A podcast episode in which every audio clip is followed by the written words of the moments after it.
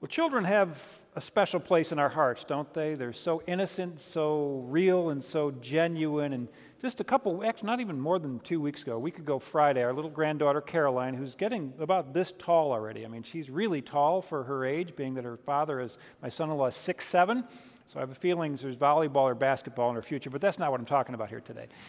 But she loves to pray. And whenever she's in our home and our grandkids are there and our kids are there, I'll say, Who would like to pray the blessing? And Caroline's, I'll pray. And so she prays one of the prayers that she's learned at the Christian school that she's going to, the preschool, or she'll pray some other prayer. And she's always loves to do that. So we could go Friday night.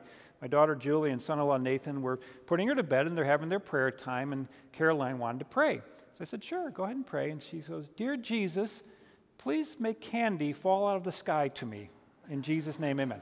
Simple little prayer. So Julie and Nathan kind of chuckled and laughed a little bit about that and kind of forgot about it. Oh, it's a kid's prayer, really cute, right? So the next morning, Saturday, they're looking for something to do with the kids, my little grandson Henry and Caroline, and they, they just moved to Wheaton this last year, and they see that there's a kite fest going on in some park there in Wheaton. So they thought, oh, that sounds like a fun thing. Let's go over this. So they go to this park, and there's all these kites flying. And then after a, little while, somebody comes on the PA, says, okay, all the kids, come on out in the center of the field here and they raised a huge kite with a gigantic net full of candy. And at a pull of a string, all this candy rained down on the kids. I'm not making this up, right? Um, sometimes the simplest little prayers, and Caroline said, Jesus answered my prayer, right? He did. So sometimes when we're praying, it's not that simple, is it? And so we're going to continue and actually finish our series on daring prayer today, looking at a practice of prayer that's as old as the scriptures are is learning to pray scriptural prayers. To take the prayers that the Holy Spirit inspired the writers of Scripture, either in the Psalms or the New Testament epistles or even the Old Testament books and other places, and certainly in the Gospels as we've read the Lord's Prayer. And He gave these to us as a model for our prayers. I remember as a new believer many years ago, 40 ish years ago, so I began to pray in a different way than I had growing up. I knew God wanted me to pray, and I struggled with that. So I started to go through the scriptures and find prayers that others had prayed, the inspired writers of scripture, starting with Jesus' prayers in the Gospels, and Paul's prayers, and Peter's prayers, and John's prayers, and, and the psalmist's prayers. And I began to just pray those prayers. And in the process of doing that, God led me to a spiritual practice that I've used for those 40 years I'm going to share with you here today. It's based a little bit on uh, praying scripture in general, but this is praying scriptural prayers. But we're going to go at it a, a little bit different way. And I give you a handout that kind of outlines what I'm going to be talking about. You might want to use that as you write notes along the way. But the first step is when we're going to pray is to prepare ourselves just a little bit. Kind of like we did at the beginning of our service here this morning, where we just paused.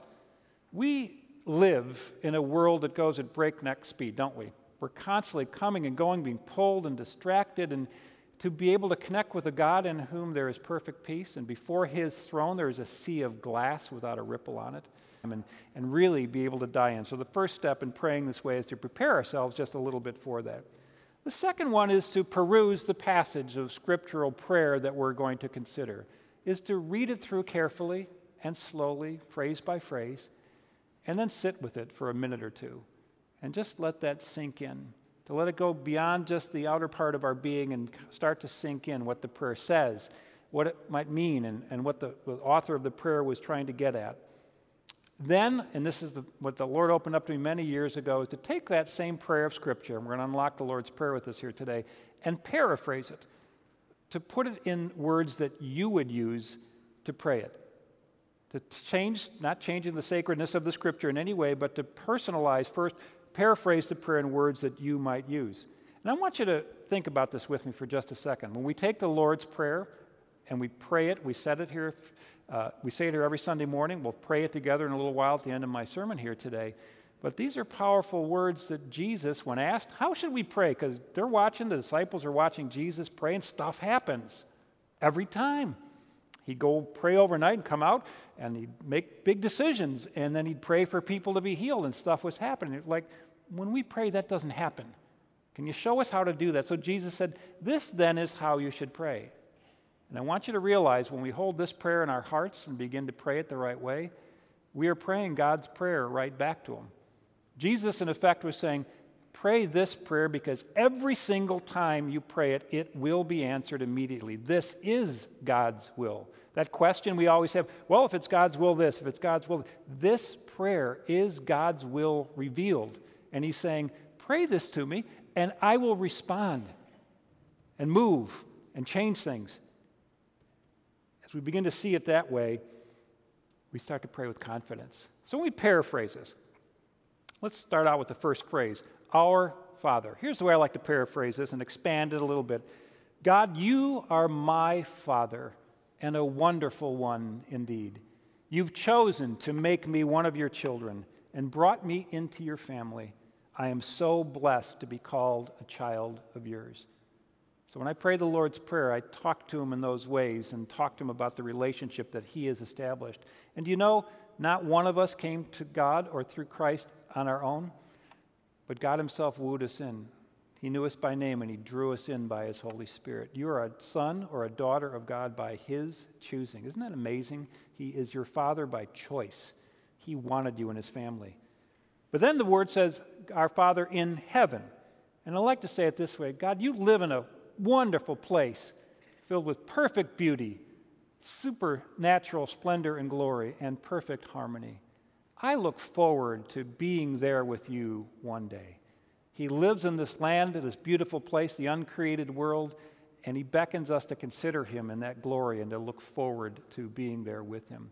This starts to raise my faith as I pray to Him in that heavenly place and knowing that one day I'm going to be there with Him.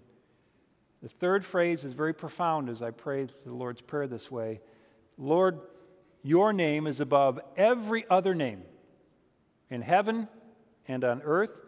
And Lord, may it have the greatest power and influence over my life today. May I always think of you and your name first before I speak or act or do anything else. That's hallowing his name, the name by which we are called. Remember, we're part of his family, and to, we carry with us the testimony of Christ, and the name of God is on us because we're his children. So, hallowing his name in all our ways is very profound. Then, thirdly, or fourthly, he says, Your kingdom come and your will be done. This is one of the ways I like to paraphrase that. May the wonderful plans that you have designed for our lives become our reality, just as you have drawn them up in heaven. The scriptures tell us in Jeremiah, God speaking in the first person, I know the plans that I have for you plans to prosper you, not to harm you, to give you a future and hope, positive things to look forward to. So God really does have a plan. And when Jesus taught us to pray, Your kingdom come and your will be done, may those wonderful plans become our personal reality today. And then this key phrase on earth as it is in heaven. May we experience the full love, all of it, not just a little of it, not just a strand of it. May we experience the full love and goodness that you have in your heart, and may it become our actual reality this day as if we were in heaven. That's what Jesus is teaching through this prayer. Pray that God's kingdom and purpose and will will be done on earth, down here, just as if we are in heaven. Let that sink in a little bit when you're praying this prayer. Then the practical, from the heavenly to the practical. Give us this day our daily bread. And I paraphrase this Thank you, God, for being the abundant provider of all my needs every day of my life, including today. He's an amazing provider, isn't he? And he puts this right in the middle of this prayer petition. He says, Ask him. He will richly supply your needs, symbolized by the daily bread, the needs that you have. But then a big one right in the middle of the Lord's Prayer, it says, Forgive us our debts as we've also forgiven our debtors. I like to paraphrase it this way I'm so sorry, Lord, for having offended you or grieved your heart. Please forgive me for all my failings and faults, as I have done the same for all those who have hurt me or let me down. Is a big one, and we'll come to the personalization of this and how we're going to pray this prayer in just a little bit. But we live in a fallen and broken world with flawed people just like me and you. People will aggravate us, anger us, frustrate us, drive us nuts. And to be able to pray and to stay in that place of communion with God, we have to do something with all of that because it always comes up, doesn't it? our hearts get bound up in these negative emotions and things. And so Jesus teaches us say you're sorry to God, receive his forgiveness, and then let everyone else in on the blessing and forgive all of them. When we do that, our hearts are lightened and we're able to go forward and pray the rest of this prayer. But it's in there on a daily basis. Because you know what? Probably someone might offend you today. Maybe. Or this week, or maybe in the coming year or decade, someone might offend you, and you might need to be called upon to forgive them. And so it's right in the middle of this daily practice of prayer. But then, two powerful things he clinches with. He says, that teaches us to pray, lead us not into temptation. And I like to paraphrase it this way lead me or us away from all the tricks, and lead me or us away from all the tricks and traps and treachery of the evil one, and guide us straight down the middle of your path. Remember the plan for our lives. We're asking God to step in and move us away from all of the distractions, all of the temptations, and the, the tr- tricks that the enemy has set up against us. And his hand will begin to move that. And then finally, deliver us from evil. I personalize this, I practically make this paraphrase by saying, remove from our minds, our hearts, and our bodies, and our whole life experience all evil thoughts, evil suggestions, evil circumstances, evil people, evil schemes, and even the evil one himself. Now, this is very powerful when we start to unlock that this is all God's will, all of those things.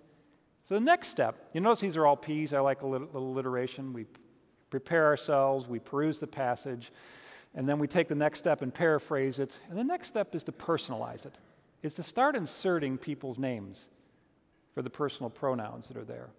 So, as I begin to pray for my family daily, and I use the Lord's Prayer as the centerpiece of my prayer every single day, by some of this. As I pray for my wife, for instance, Your kingdom come and your will be done, I pray it this way May the wonderful plans that you have designed for my wife Carol's life become her reality this day, just the way you've drawn them up for her in heaven.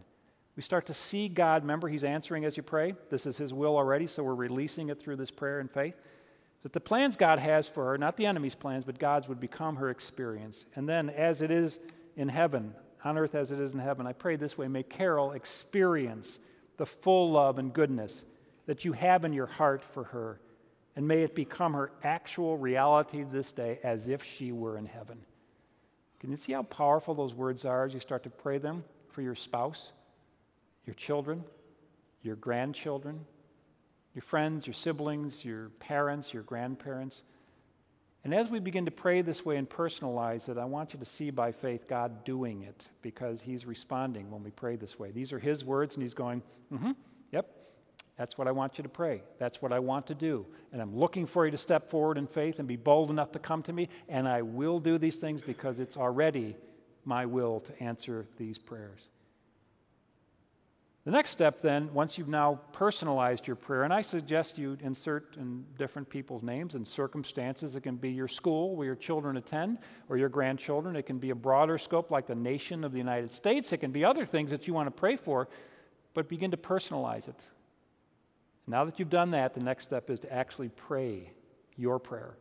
You've taken the scriptural guideline, you've paraphrased it, you've personalized it, and now approach the throne of God. And I want you to see as you're doing that, as you're approaching the throne of God with His prayer now in your heart and your faith, combining it and bringing it back to Him, is to see the Heavenly Father with a big smile on His face. See yourself face to face with Him. By the way, you're going to see that one day. If you realize that, you're going to look square in His eyes, and He's going to look square in yours, and you're going to be there with Him on that day when you meet Him. And all of us in Christ are heading there. We're so blessed to know that. Why not think of that when you're praying and see Him nodding His head? Mm-hmm. Yes, yes, yes, yes.